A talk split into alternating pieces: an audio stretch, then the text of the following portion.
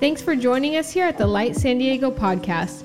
This sermon was recorded in Encinitas, California. For more information, please visit our website, lightsandiego.com.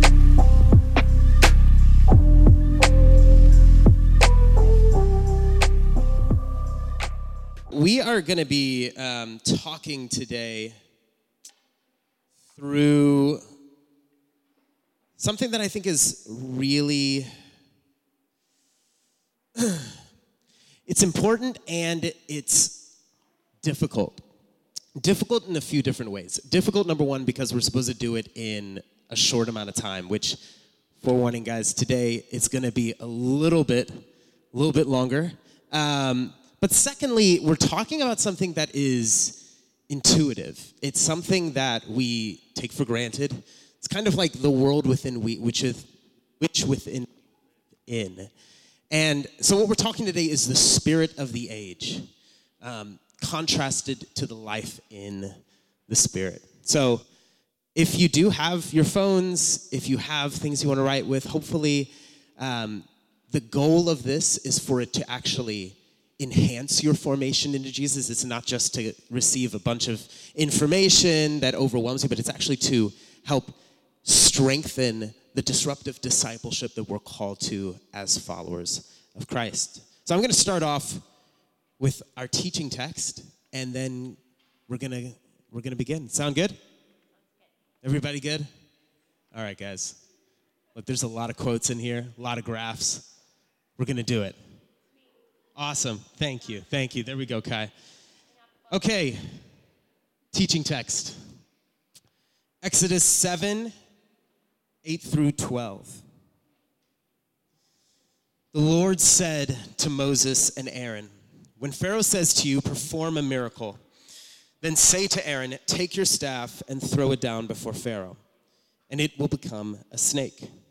So Moses and Aaron went to Pharaoh and did just as the Lord commanded. Aaron threw his staff down in front of Pharaoh and his officials, and it became a snake. Pharaoh then summoned wise men and sorcerers, and the Egyptian magicians, also known, uh, also did the same thing by their secret arts. Each one threw down their staff, and it became a snake. But Aaron's staff swallowed up their staffs. This is the word of the Lord. Blaise Pascal once said, All men seek happiness. This is without exception. Whatever different means they employ, they all tend to this end. The cause of some going to war and of others avoiding it is the same desire in both. This is the motive of every action of every man.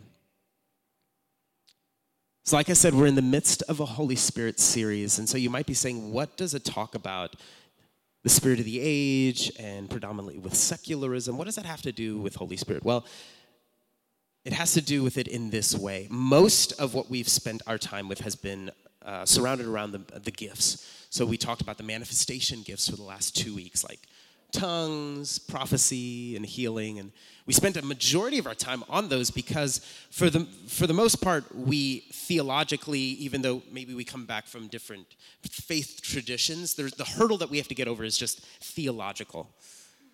There is a deeper and perhaps greater hurdle that resists or maybe puts a wall up for us as modern people, people that are living in the modern age, that really it, it kind of causes a, a, a lens that we look at spirituality in that is far different from what the first century church the early Christians would have thought. And so that hurdle is cultural. So today we're spending time around kind of trying to deconstruct some of the lenses in which we look at our spirituality, we look at the Holy Spirit, the life lived by the Spirit, to try to cause within us a little bit of a suspicion towards the narratives of that the culture give us.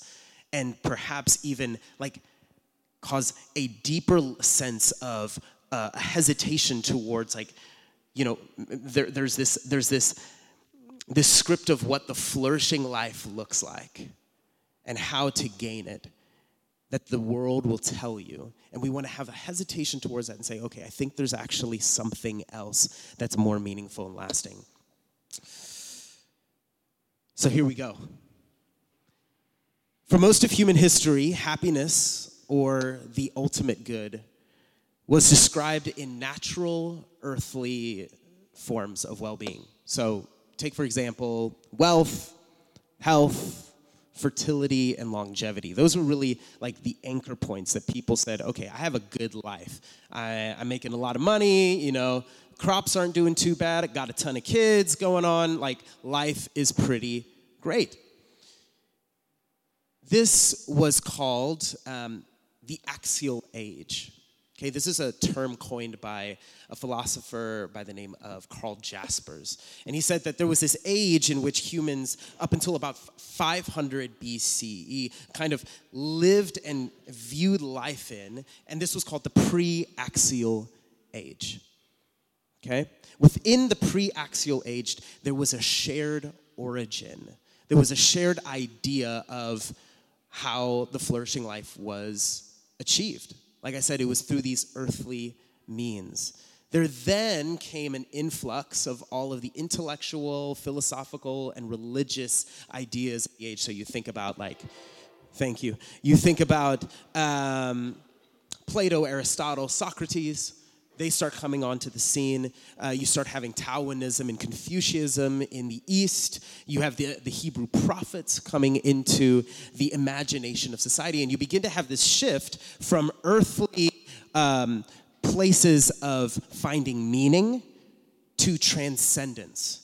So, all of these religions and philosophies began to say the flourishing life is achieved the closer that the human or the community gets to the transcendent. So no longer was it agricultural, was it economic, it was all about the divine. Jürgen Habermas said that, that there became there began this rupture in that shared origin um, that, that we all held at that time. Miroslav Volf, who is one of the prominent uh, Protestant theologians of our time, he's the head of the divinity at Yale University. He, uh, he had this to say At the heart of the great world religions lies an answer to the question of the true life, the good life, and the genuine, flourishing life. Religions were, and they continue to be, the most compelling visions of the good life, but they're not the only sources of those visions. Because at the heart of philosophy is the idea to uh, answer the question of how to reach this ultimate good.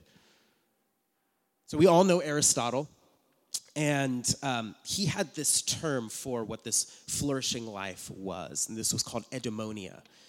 And eudaimonia is a little bit different from what we would consider happiness, but but it was within this idea of like how to reach flourishment, um, but where we look at happiness as being kind of like a means to an end. Like we should live in a way where we're happy and then we reach something else. Aristotle thought about this flourishment and eudaimonia being the ultimate thing that we should see. So you should see a little graph here uh, with a little pyramid here. Um, and yeah, what Aristotle would be saying was okay, the end goal of all humanity is eudaimonia, it is the top, the pinnacle aspect of life what we pertain and what we say the state of feeling happy or content, that is the means towards whatever end we're trying to reach. As Christians, we'd say that eudaimonia is communion with God. That's, that, that's the ultimate end goal of humanity, be reunited in the intention that the garden was created in. So you have all of these different religions and philosophies that have a vision of what the flourishing life looked like. And even though they differed in perhaps the way to achieving that, they did share three commonalities. So Volf and Matthew Croasmun, who's a, a, another Yale professor and scholar, they, they kind of dissected all of these major religions and philosophies, and they found that there was like a tripartite kind of structure that the flourishing life was built off of. And these were a life led well, life going well, and life feeling as it should. Volf and Croasmun write Life going well refers to circumstantial dimensions of the flourishing life, to the desirable circumstances of life, be they natural, like fertile, fertile uh, uncontaminated land, social, like a just political order or a good reputation, or personal, like health and longevity. Life led well rever- re- refers to the agential dimensions of the flourishing life, to the good conduct of life, from right thoughts of the heart to right acts to right habits and virtues. Life feeling as it should is about the effective dimensions of the flourishing life, about states of happiness, contentment, joy, and empathy.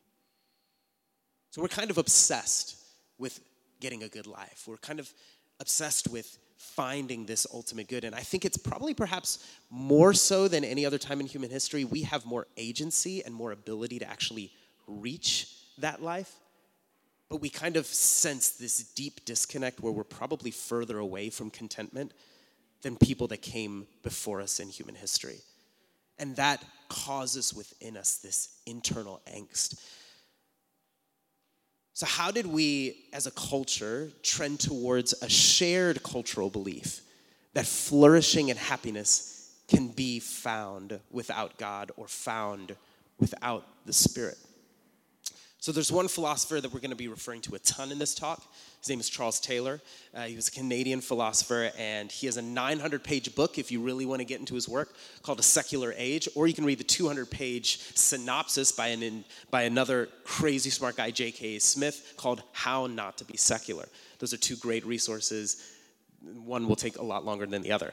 Um, but Charles Taylor has a concept called mimesis and poiesis it's really helpful for us as we're continuing our analysis of how did we get here. It's a simple idea, but a mimetic view, mimesis, it, it regards a world as having a given order and a given meaning. And thus humans seeing uh, seeing things as required to discover that meaning and conforming themselves to it. That's the important part. Conforming themselves to the things that they find in this world that bring meaning. A poiesis view sees the world as raw materials of which meaning and purpose can be created by the individual. So, on one end, mimesis, we are conforming ourselves to some kind of external meaning. Poiesis, that meaning conforms around us and our desires. It's a very helpful, very important structure as we continue our analysis today. The world that was known before the 1500s, so this axial age that we referred to earlier, lived in a mimetic view. All of meaning was found outside of the individual. But then, once you started to get into uh, the medieval era, ending around like 1450 AD, um, you, you began to see after, after this so many different aspects of human society that started to come in and change from what Charles Taylor called an enchanted world into a disenchanted world. So, an enchanted world, he said, was a mimetic view. This was a, a world where everything was filled with meaning, that, that reality, morality, and purpose was found all outside of the human, and it pointed toward the God or the gods of whatever religion people believed in. Religion was everywhere. The spirit world and the material world was porous. It means it just like flowed in and out of one another. Everything was sacred. Rod Dreher, in his book, The um, uh, the um, oh my gosh, the, the, the, Benedict option. I'm forgetting own books here. The power of sacred places and relics of saints had such potency to the medievals because God wasn't present in a vague spiritual sense, like a butler watching silently over a manor house. The specific sense in which he was present was a mystery and the source of speculation, even contention.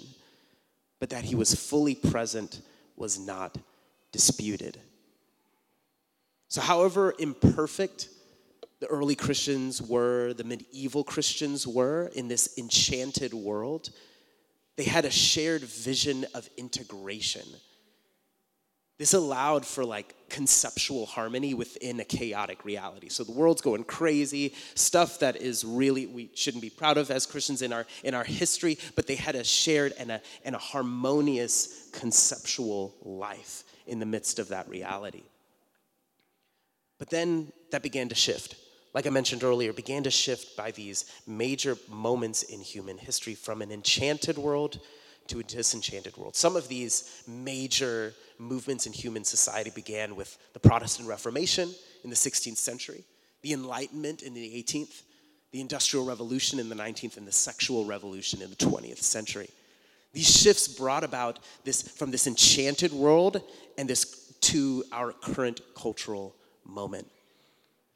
It moved frameworks that were agreed upon mostly pertaining to the divine, and began to make them subjective and individual. Hartmut Rosa writes If a kid asks what to do with his or her life, teachers, friends, and family will sure to offer their advice, but they will almost inevitably rush to add, Just find out for yourself. Listen to your heart. Come to know your talents and your yearnings. Thus, the good life has become the most intimately private matter. The gist of the advice is simple follow your dreams. We believe that we ought to decide for ourselves how to live. More, we're convinced that the vision of life that is good for us is encoded in our particular character as individuals. An, in, an inviolable criterion of the good life is that is authentically ours. Our choice about the matter is worthy of respect just because it is ours and resonates with who we perceive ourselves to be. So, as a, as, as a result of these shifts, we're looking outside of ourselves for meaning and order and truth rather than looking for those, uh, we, we, we to look at those inside ourselves rather than looking outside of ourselves. Um, so, in order to kind of like illustrate this a little bit more in another area of culture, uh, I want to talk about the art world. Who's like a, a, fan of like the like who loves going to like museums and seeing art? That's that's awesome. Great, great. Well, there you you might be um, familiar then with the Armory Show. Is the Armory Show ring a bell to anyone? Armory Show 1913. Some say that this is probably one of the most, if not the most, um, important moments in in a lot of like cultural settings, but particularly as it pertains to the arts holistically. So the art show was held in, in New York in 1913. Um, this was the birthplace of the modern art movement. So you had artists that blew up on the scene in America, such as like Van Gogh, Gauguin, Cezanne, Picasso, Matisse, uh, but most uh, notably probably um, was Marcel Duchamp which Marcel Duchamp, every Christian should know about Marcel Duchamp. Marcel Duchamp was probably like the poster child of like destructionism. Um, and uh, there's, a, there's an image that's coming up here. Um, these are two of Marcel Duchamp's most famous pieces. Um, one is Nude Descending a Stairway. And the thing that made that's the, the thing that made this so controversial was Marcel uh, Duchamp's entire his his prerogative and his hope for every person that looked at it was that they would end up feeling dirty. Because if you look at it, there's nothing about it that says nudity. There's nothing that looks inappropriate. There's nothing that I mean, it's really actually hard to actually figure out what he's painting. But his intention was ultimately that the human psyche would go crazy feeling dirty, searching for something that was there. So he begins to take what are the boundaries of truth and he begins to mold them into what he is subjectively perceiving and his intention. But maybe even more explicit than descending a stairway is the image on the right, which he, uh, which he called fountains. And he, in 1917 Duchamp, he, he um, sent this to uh, the Institution of Artists um, to be put into their exhibit, and it was actually initially rejected. Uh, because the board thought that this isn't art, and his response was, It's art because I say it's art. And so this began to have shock waves. This is a ready bought urinal. This is not something that he created, he got it. And wrote R.H. Moot on it and then sent it in and said, This is art. And so this begins to shift and begins to even um, make war against what the art world considered was art up until that time.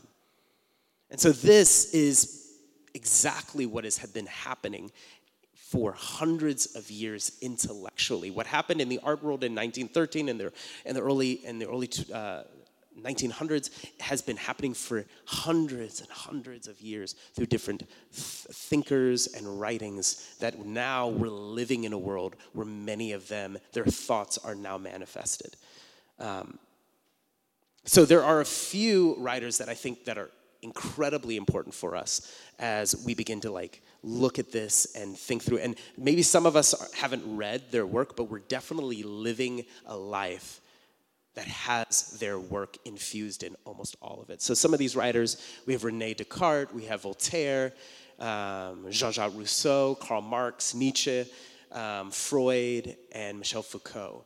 Um, so just like a, a, really little, like just short like explanation on a few of these guys. Um, Rene Descartes, he's known by most to be the father of postmodernism. He had that famous line, "I think, therefore I am."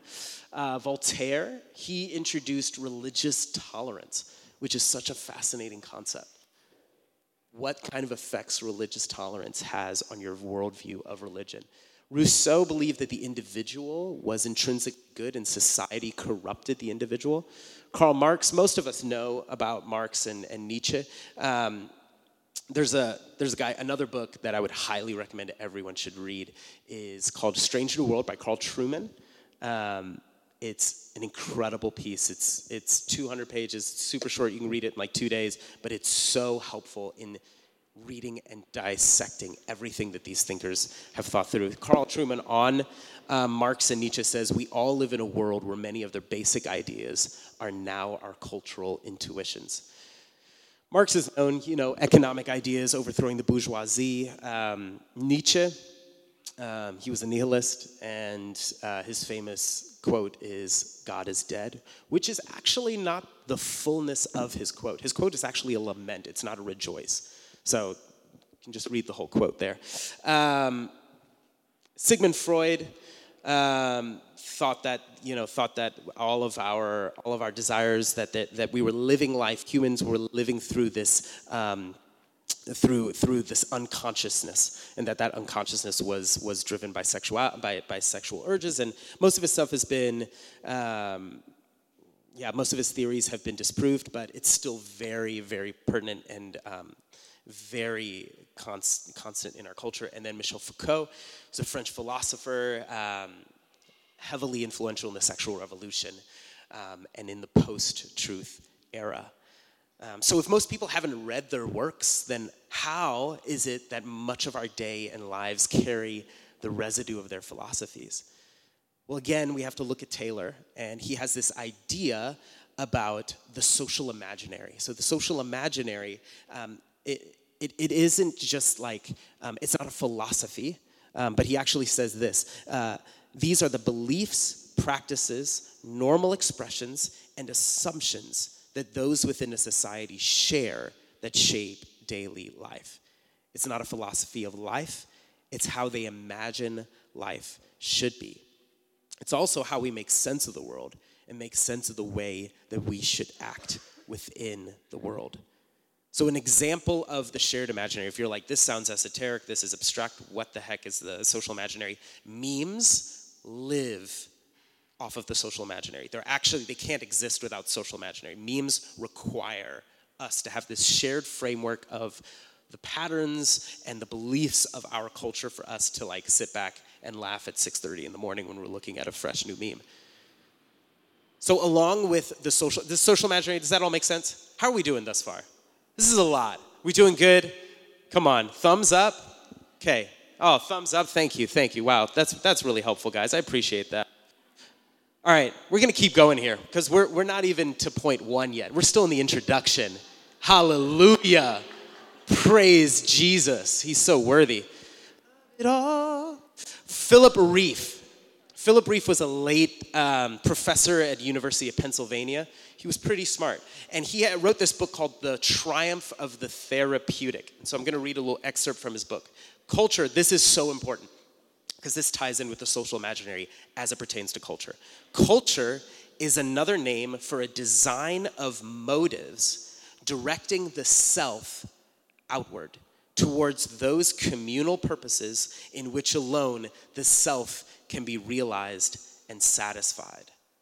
This is so important. So, what Rieff is saying is that we learn who we are by learning how to conform ourselves to the purposes of the larger community in which we live in.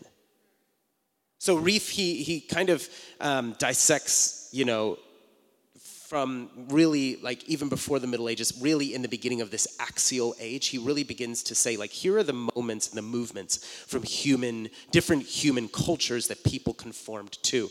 So he starts off with in the um, starts off in like ancient Grecian times with the political man. This isn't like somebody that's obsessed with CNN. This is somebody that gets their identity or finds how to conform to culture by their life in the common in the in the uh, in the common spaces okay? So this is the political man. Um, he says that the political man then when it came around to the medieval era came into the religious man someone that gets their identity from religious practices, being a part of the church or a religious institution. They began to conform to those images. After that, he talks about the economic man. So you have industrial revolution, you do have uh, proletariat bourgeoisie, Marx, communism, manifesto, all of the things. People are getting their identity from economic structures and how to interact with that. And then finally, he says, we moved from the economic man to what he ca- calls now the psychological man. The psychological man is the type of person that characterizes not so much by finding identity in outward directed activities, but rather by looking inward to find their true happiness. So when you begin to find true happiness within yourself, you begin to move in alignment with the core tenets of postmodernism and of secular humanism. So they're, they're, they're, um, they're defined as, uh, as followed here.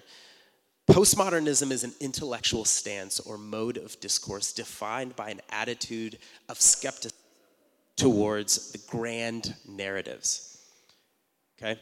Stanford University calls it this way Postmodernism begins with Immanuel Kant's Copernicus revolution. Immanuel Kant, another philosopher, uh, that is his assumption that we cannot know things in themselves and that objects of knowledge must conform to our faculties of representation. Let me just say that one more time. We cannot know things in themselves, and that objects of knowledge must conform to our faculties of representation. This is the same thing with Descartes. Descartes, I think, therefore I am. Nothing can be taken at face value. If I can't understand it, this is where the Enlightenment rationale came in. If I can't understand it, it must not be true.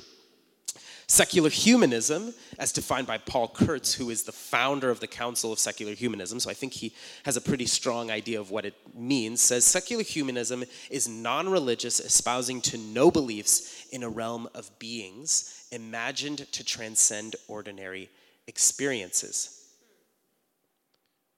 Um, sorry, folks, just lost where I was in all of my. Wow, what a what a what a um, what a quote there as I try to find my way back. Um, okay, great. Um, I'll say that one more time. It's being imagined to transcend ordinary experience. It's a non religious espousing no beliefs. Most of us are not walking around uh, saying, Yeah, I like fully align with secular humanism. We're like, yeah, I'm a Christ follower. I am a postmodernist Christ follower. Now, I mean, maybe actually some are, but for the majority of those in this room, we're probably not walking around thinking that way. But there is something to um, Dr. Ted Turnau, he talks about the street philosophies. Street philosophies, they're, they're not so much as like well understood or articulated uh, philosophical viewpoints but rather they're ways that we express our lives. A lot of ways we express the tenets of secular humanism and of postmodernism.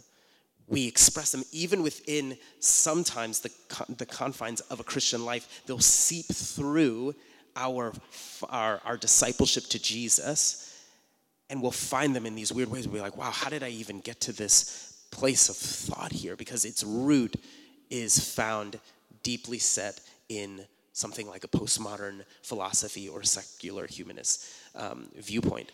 So, why does this matter?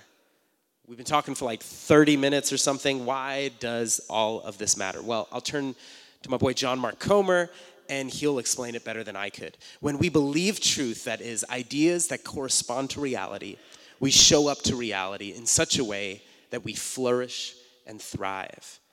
We show up to our bodies, to our sexuality, to our interpersonal relationships, and above all, to God Himself in a way that is congruent with the Creator's wisdom and good intention for His creation. As a result, we tend to be happy. But when we believe lies, ideas that are not congruent with the reality of God's wise and loving design, and then tragically open our bodies to those lies and let them into our muscle memories, we allow an ideal cancer to infect our souls. We live at odds with reality, and as a result, we struggle to thrive because reality does not adjust itself to our illusions. Secular humanism has caused us to be intoxicated with our illusions. Ephesians 5:18 says, "Don't get drunk on wine, which leads to debauchery. Instead, be filled with the Spirit." Think about um, this is something that I found from uh, a former Supreme Court Justice, Anthony Kennedy. He says, "At the heart of liberty is the right to define one's own concept of existence, of meaning, of the universe, and of the mystery of human life." That, that statement right there is a modern day Jean Jacques Rousseau. Rousseau, that, that is so closely tied to Rousseau. His, his, his, that is the psychological man on display. Just, just take what, what, what uh, Anthony Kennedy said and, and compare it to what Rousseau wrote in his book called Confessions. I am resolved on an undertaking that has no model and will have no imitator. I want to show my fellow man a man in all the truth of nature. And this man is to be myself. All I need to do, as I have done up to now, is to look inside myself. This is the culture that we live in. This is the culture that we live in. This is the culture that we, cannot escape it. Our discipleship to Jesus has to thrive in a culture like this. This is, um, this is what Taylor, Charles Taylor calls the expressive individualism. Each one of us finds meaning and purpose. We find that meaning and purpose not outside, like we said in a mimesis, but it's poiesis. We find that inside ourselves.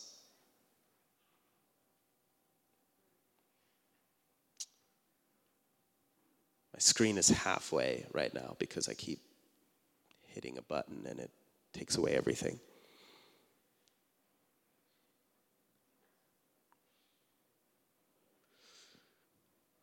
Let's see, where are we? Okay, there we go. Oh, fantastic. St. Augustine. He's going to bring us back on track. All right, so this is what St. Augustine says For wherever the human soul turns itself other than to you, it is fixed in sorrow, even if it is fixed upon beautiful things. So, let's take as we enter into our three aspects of the flourishing life with all of this stuff that's like in our head, in our imagination. Now we're going to look at these three areas of what it means to have a flourishing life. Because Romans says that the, the not to get drunk on wine, but to have righteousness, peace, and joy fill you up by the Holy Spirit. So, we're going to look at life going well, joy, life feeling as it should, peace, and life led well, love. So, life going well. This is this is Job. Um, most of us most of us know the story of Job, Job ends up losing his entire family, loses his crops, loses everything that he has. So when you're the savior of yourself, okay, you're an expressive, expressive individualism, you are the, the maker of meaning, you have to grapple with a really important question. You have to import, if you're, if you're talking through um, life going well, then you have to have an answer for evil. You have to come up with an answer to death. Um, and, and my experience has been when you are giving those answers, you're going to be incredibly volatile and sporadic trying to make sense of the pain that this world throws your way. See, the culture equates pain to resistance. So anything that resists you is evil and should be avoided in the pursuit of reaching your true self. We said this a few weeks ago, but Oscar Wilde said the only way to get rid of temptation is to yield to it. Resist it, and your soul gets sick with longing for the things it has been forbidden to itself. So we begin to see that, it, that things that are uncomfortable must not be what is desirable for me. We think freedom from will lead to flourishing, will lead to this life going well, when actuality, flourishing is found in freedom for. Lesslie Newbigin says the real the relativism which is not willing to speak about truth but only about what is true for me is an evasion of the serious business of living. It is the mark of a tragic loss of nerve in our contemporary culture. It is the preliminary symptom of death. So I've been watching my kids for the last 3 days by myself, 3 boys, 2 toddlers and a baby. And I will say that there are some slight challenges, um, especially as it pertains to playtime. Okay? So, this idea of freedom from and freedom for, okay, I was living this out for the last four days by myself as a single dad. So, when my kids play in the front yard, okay, there are so many more rules. They can't get too close to the street. If a ball rolls into the street, I'm gonna go get it. Uh, if one starts pushing the other, I start imagining them rolling down because we live at like a little bit of a grade. So I start imagining my two year old rolling into the sidewalk into the street. There's so many more. Um, they can't play outside without me in the front yard. There are all of these boundaries, all of these elements. And now, like, that's not so I can repress their self actualization. It's not so I can suppress their happiness and their joy. It's literally me saying, I know if you roll down the hill because your brother pushed you and you roll into the street and you get hit by a car, that won't be great.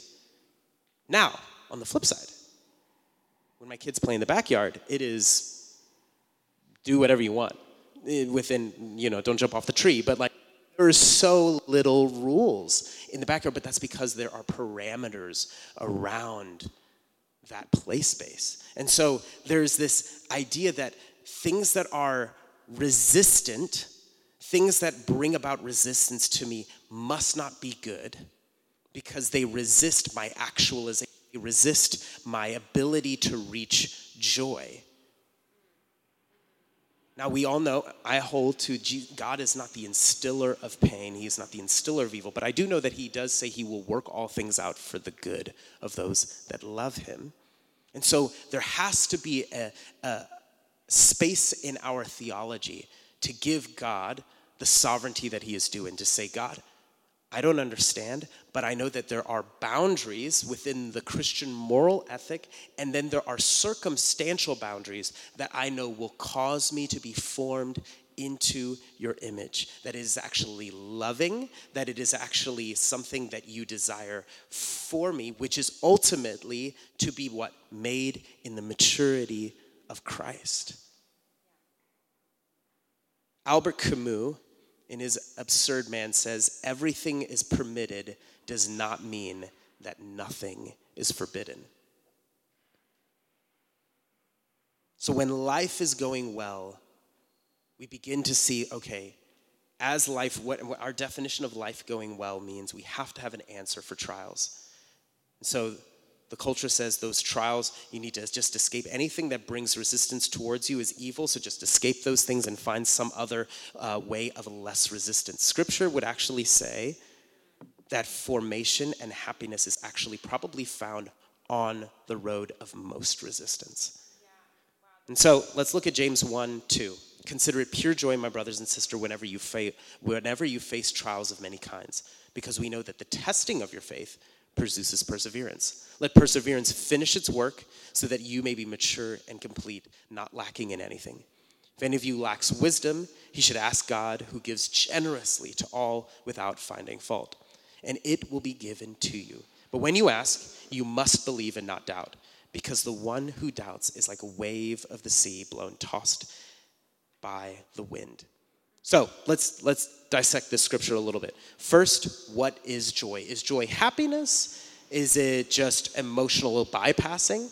No, I actually think joy in this scripture, James is writing, joy is coming from the knowledge that you are becoming more like Christ, that you are becoming you are being formed in his image, out of your image and into the image of Jesus. So joy is not found, as the culture says, in you becoming more authentically yourself. Scripture says joy is found in you, thank you, wife, becoming more like Christ. Thank you. Secondly, perseverance that carries is something that is um, this, this, this Greek word for perseverance or endurance. Um, it carries the connotation of submitting ourselves to the process or remaining under the process. So we have to, again, have space in our theology to not just, granted, that you, if you don't have an enemy in your theology, you're not living like Christian life. There is an enemy out there, but there is also, there within God's sovereignty, there are elements that we have to just submit and surrender and say, God, I don't understand it on this side of eternity, but I am believing that the perseverance that I am having to walk through in this trial is causing further maturity in Christ likeness. That is what that perseverance is doing.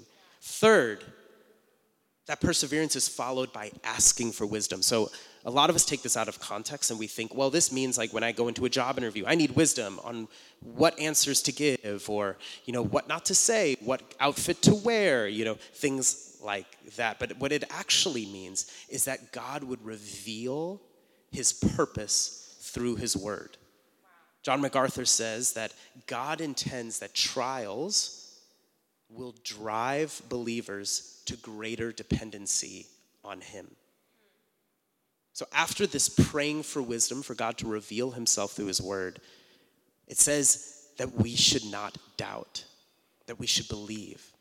Hebrews 11 says that it, without faith, it's impossible to please God. So we have to believe that God is a man of his word, that he has written the things in his scriptures, not us, and that he will fulfill those things. As in Hebrews later, it says, he will reward those that earnestly seek him. So we have to believe.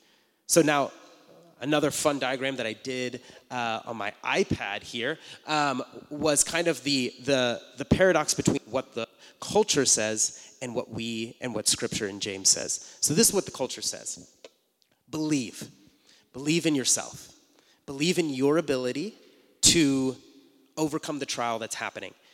Okay, once that starts waning, pray. Go and do do some go and, and go on like a little bit of a silent retreat. Just go and, and seek further knowledge. Go and go and meditate a little bit. Just go in and find find that answer within yourself. Okay now that's not working. Okay perseverance. You know what? You just gotta you just gotta push through it. You just got to push through it. This is just like this is life and like this is it. But these these answers aren't really starting to answer trials and pain. When you go through death you can't you can't just go and like go on the beach and, and hope to find the answers to the pain that you're feeling in your heart by itself. And then finally it says, well, you know what? None of this stuff is working, so just be happy.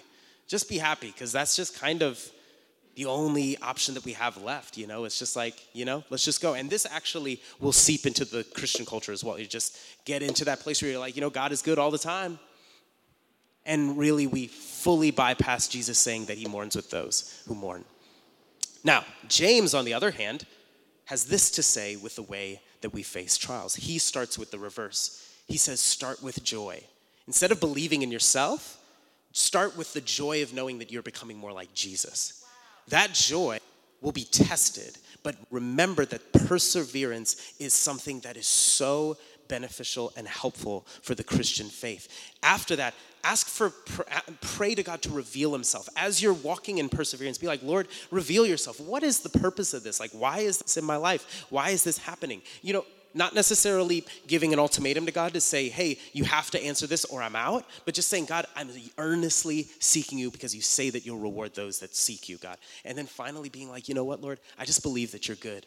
I do believe that you will, that you will um, meet me in my, in my trial. So the spirit of the age would say that joy is found in the path of least resistance. It would say joy is found in you self actualizing and James in scripture would say that joy, everlasting joy, is in becoming like Christ and Christ likeness exuding from you. That is the first step of the flourishing life. Thank you. Guys, we're almost there. We keep going. We're, we're still going. We're still going. Feeling, life feeling as it should. Peace. This is the second pillar to the flourishing life. Matthew Dixon, who is the author of Storyworthy, says every great story is about a five second moment of transformation. These are the moments like Frodo saying, you know, what must I do? when he figures out he can't outrun Sauron. This is Harry holding Cedric Diggory saying that he's back. Uh, these are the moments where the fulcrum of the story shifts. And there's a scripture in um, the biblical account where I think that this fulcrum is shifting from an access or an axis of power to an axis of love and peace.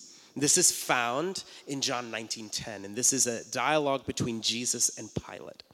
And Pilate says, "Do you refuse to speak to me? Don't you realize that I have the power either to free you or to crucify you?" So the ultimate sign of power is the power to kill. And culture has actually been revolving around this axis for quite some time. If you look at um, in Genesis, there's an account of Cain, he kills Abel, and then he goes and he builds the city of Nod. So, literally, the first civilization, the first city built is built with bloodstained hands. So, world the world has been revolving around either physical or intellectual dominance over someone else um, Jesus responds to Pilate later on in their discussion. He says, My kingdom is not of this world. If it were, my servants would fight to prevent my arrest by the Jewish leaders. But now my kingdom is from another place. So you are a king then, said Pilate. Jesus answered, You say that I am. In fact, the reason I was born and came into this world is to testify to the truth. Everyone on the side of truth listens to me. So Jesus is letting Pilate know that there's a different truth that his kingdom is bringing. Not the truth based off of power and death, but one that is based off of sacrifice and love that ultimately leads to peace. This is the beauty of the cross. Václav Havel, um, former president of Czechoslovakia, when he was, he was talking through his success uh, against communism, he said, True escape requires living in truth, which means not only refusing all participation in the regime of untruth, but also rejecting all false refuge in the small pleasures of everyday life. So, this is what we as disciples of Jesus have the privilege to do. In the regime of hate and power, we bring peace and love and sacrifice. Madeleine L'Engle, she says, the journey homeward, coming home, that's what it's all about. The journey to the coming of the kingdom. See, the desire of dominance and power is something it's, it's not just something that we see through philosophy, it's actually something that has been scientifically proven within the human experience. So, don't have a ton of time to go into this, but Henry Tar- Tajfel, um, he was a Polish social um, psychologist. Uh, he was best known for minimal group paradigm and uh, social identity theory. Um, his whole entire family was killed by the Nazis and he was just captivated by this idea of like how could people be so discriminatory against another set of people and so he started doing all of these um, he started to do a, a, bunch of experiments and found that regardless of the level of the arbitrariness of this of uh, experiment, people would have discrimination against another um, group. Uh, there was another, uh, another neuros- neuroscientist, David Eagleman, who used fMRI, uh, functional magnetic resonance imaging, to follow the brain waves um, one of his experiments, he would put people in front of a TV and he would have uh, a hand of somebody that was, there would be a hand on the TV that would have over it the symbol of the person that was watching their religion. So let's say you're a Christian, you're watching it, there's gonna be a hand in front on the screen, and it's gonna have like a cross on it, say Christian. And then in the experiment, he would prick the hand with a needle or like touch it with like a uh, tip. And what he found through fMRI was that the human brain would have spikes when the person, more, more of uh, cognitive spiking, when the person whose religion was represented on the TV screen's hand was pricked with a needle than if somebody with a different religion was pricked.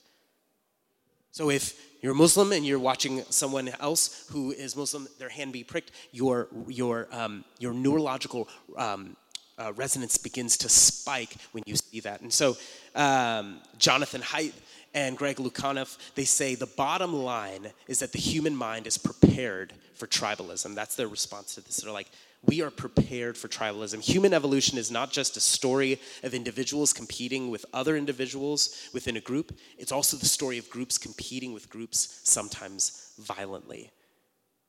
We've seen this over, over the last 15 to 20 years. If any of you are familiar with the Evergreen College situation um, up in Washington or um, the Charlottesville um, catastrophe, even what happened at Berkeley a few years ago in 2017, there is still the, the awareness that there is a world that is revolving around power and dominance, especially to those that do not agree with with the culture.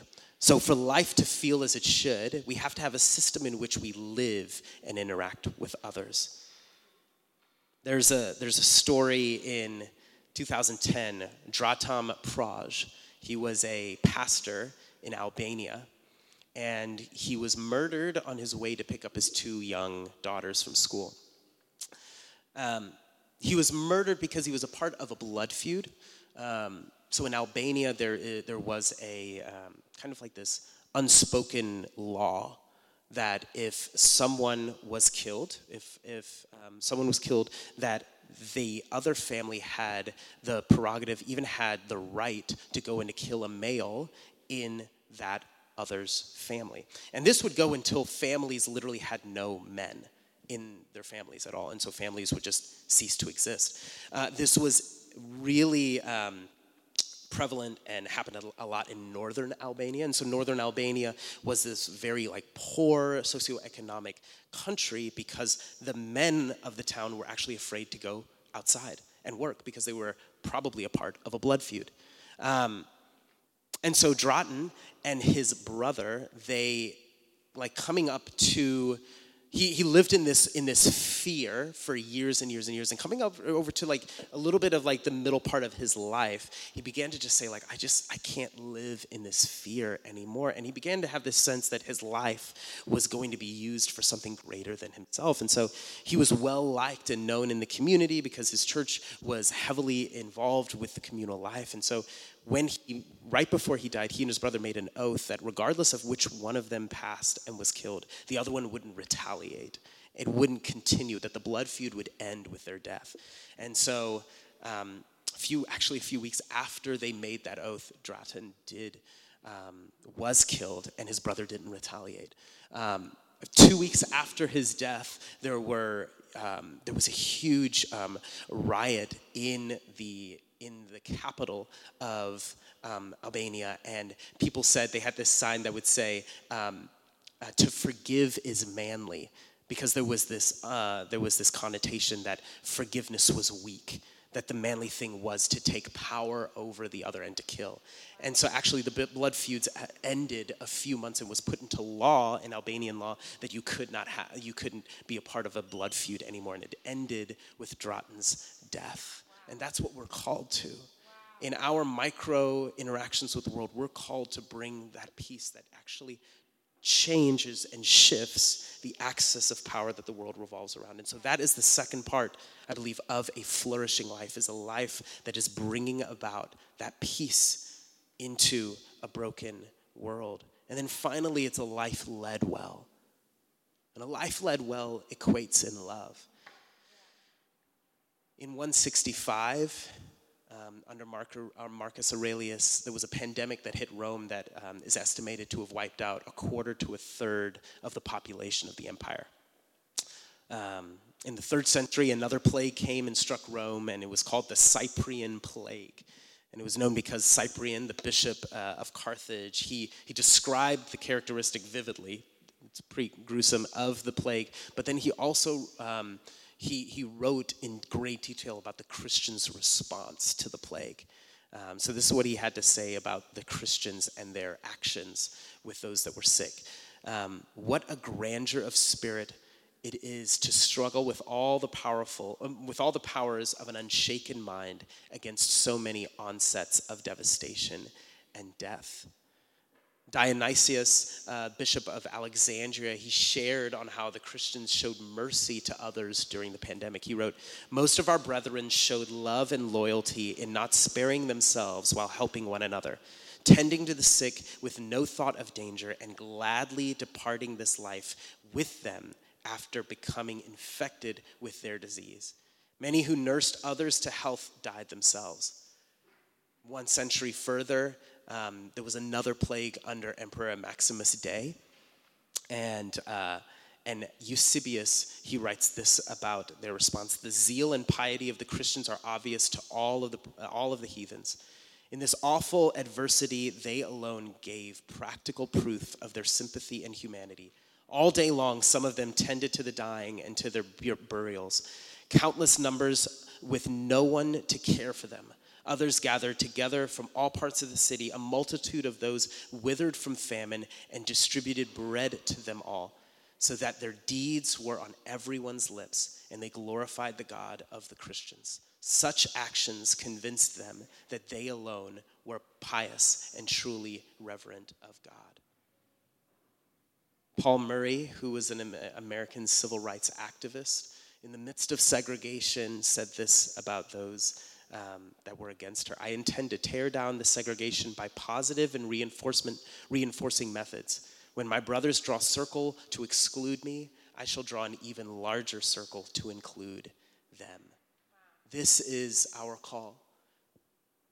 Christianity didn't just um, rapidly expand because of Constantine. It rapidly expanded because of the love and the mercy that was shown by the Christians to those that were sick and dying.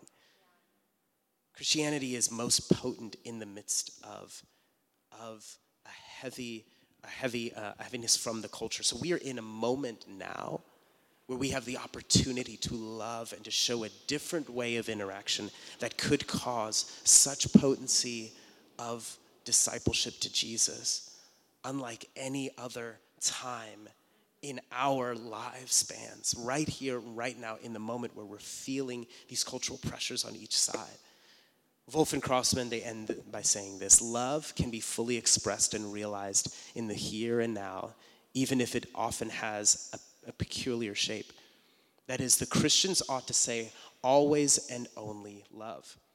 We, not, we, we ought not to say always and only rejoice. The Christians ought always to rejoice, and so Paul commands in Philippians 4 4. But even while rejoicing always, we must, in Paul's vision of the good life, mourn with those who mourn. The Christian ought not to expect always and only to be peace. We can say always and only make peace, but only because that's what love does when peace is lacking. Love will always have primacy in the realization of flourishing life under the unfitting conditions of the present age. So we're going to end with worship. Um, and I just want to like set our response. This has been a lot. I know this is a lot. Thank you guys for just like going on the journey. This is this is a ton. But this is not just so that we can have information thrown at us. This is actually so we can have a framework of what a flourishing life looks like and a flourishing life that actually all of humanity is looking for. We are conduits of the new kingdom. And the joy that can last through trials that we live out, the peace in which that we view the world revolving around on its axis, and the love that we interact, the sacrificial martyrdom kind of love that we enact and, and, and involve with others brings around the new creation. It brings about what Isaiah 11 says the wolf will lie with the lamb the leopard will lie down with the goat, the calf and the lion and the yearling together. And the little child will lead them, the cow will feed with the bear, the young will lie down together, and the lion will eat straw like the ox. The infant will play near the cobra's den, and the young child will put its hand into the viper's nest. They will neither harm nor destroy all on all my holy mountain, for the earth will be filled with the knowledge of the Lord as the waters cover the sea. So maybe you're here today, and after all of this, something has stuck. Maybe you're here and you're realizing, oh, I am perhaps aligning with a philosophy of self actualization, of joy being found in me becoming more authentically me, or in peace being found in resisting those that disagree with me and actually just like reading more books, listening podcasts and being able to intellectually um, show my dominance over them? Or perhaps you're standing and you're saying you know what? Love yes love is is is superficial. It's conditional. It's regard it's it's only for those that fully align and affirm me and what I am doing with my life. Maybe you're here and you're seeing that, oh, I've aligned with that philosophy. I would encourage you to come and as we respond, to repent to come and to say, Lord, I surrender and I repent to you. I ask for you and the, and the philosophy, the theology of following Christ and his sacrifice on the cross, of allowing true joy in the knowledge that I'm becoming formed in the image of a Savior that didn't fight when he was accused, that allowed death to come to his mortal body so that he could defeat death in eternity. So maybe you're here and that's one thing. Maybe maybe you are you recognize that you've tried to put Jesus into your life, that you've tried to fit him into your philosophy so that you can just live with the least resistance. When in actuality, all of life should be formed and crafted around the image of Jesus. Thanks for joining us here at the Light San Diego podcast. This sermon was recorded in Encinitas, California. For more information, please visit our website, lightsandiego.com.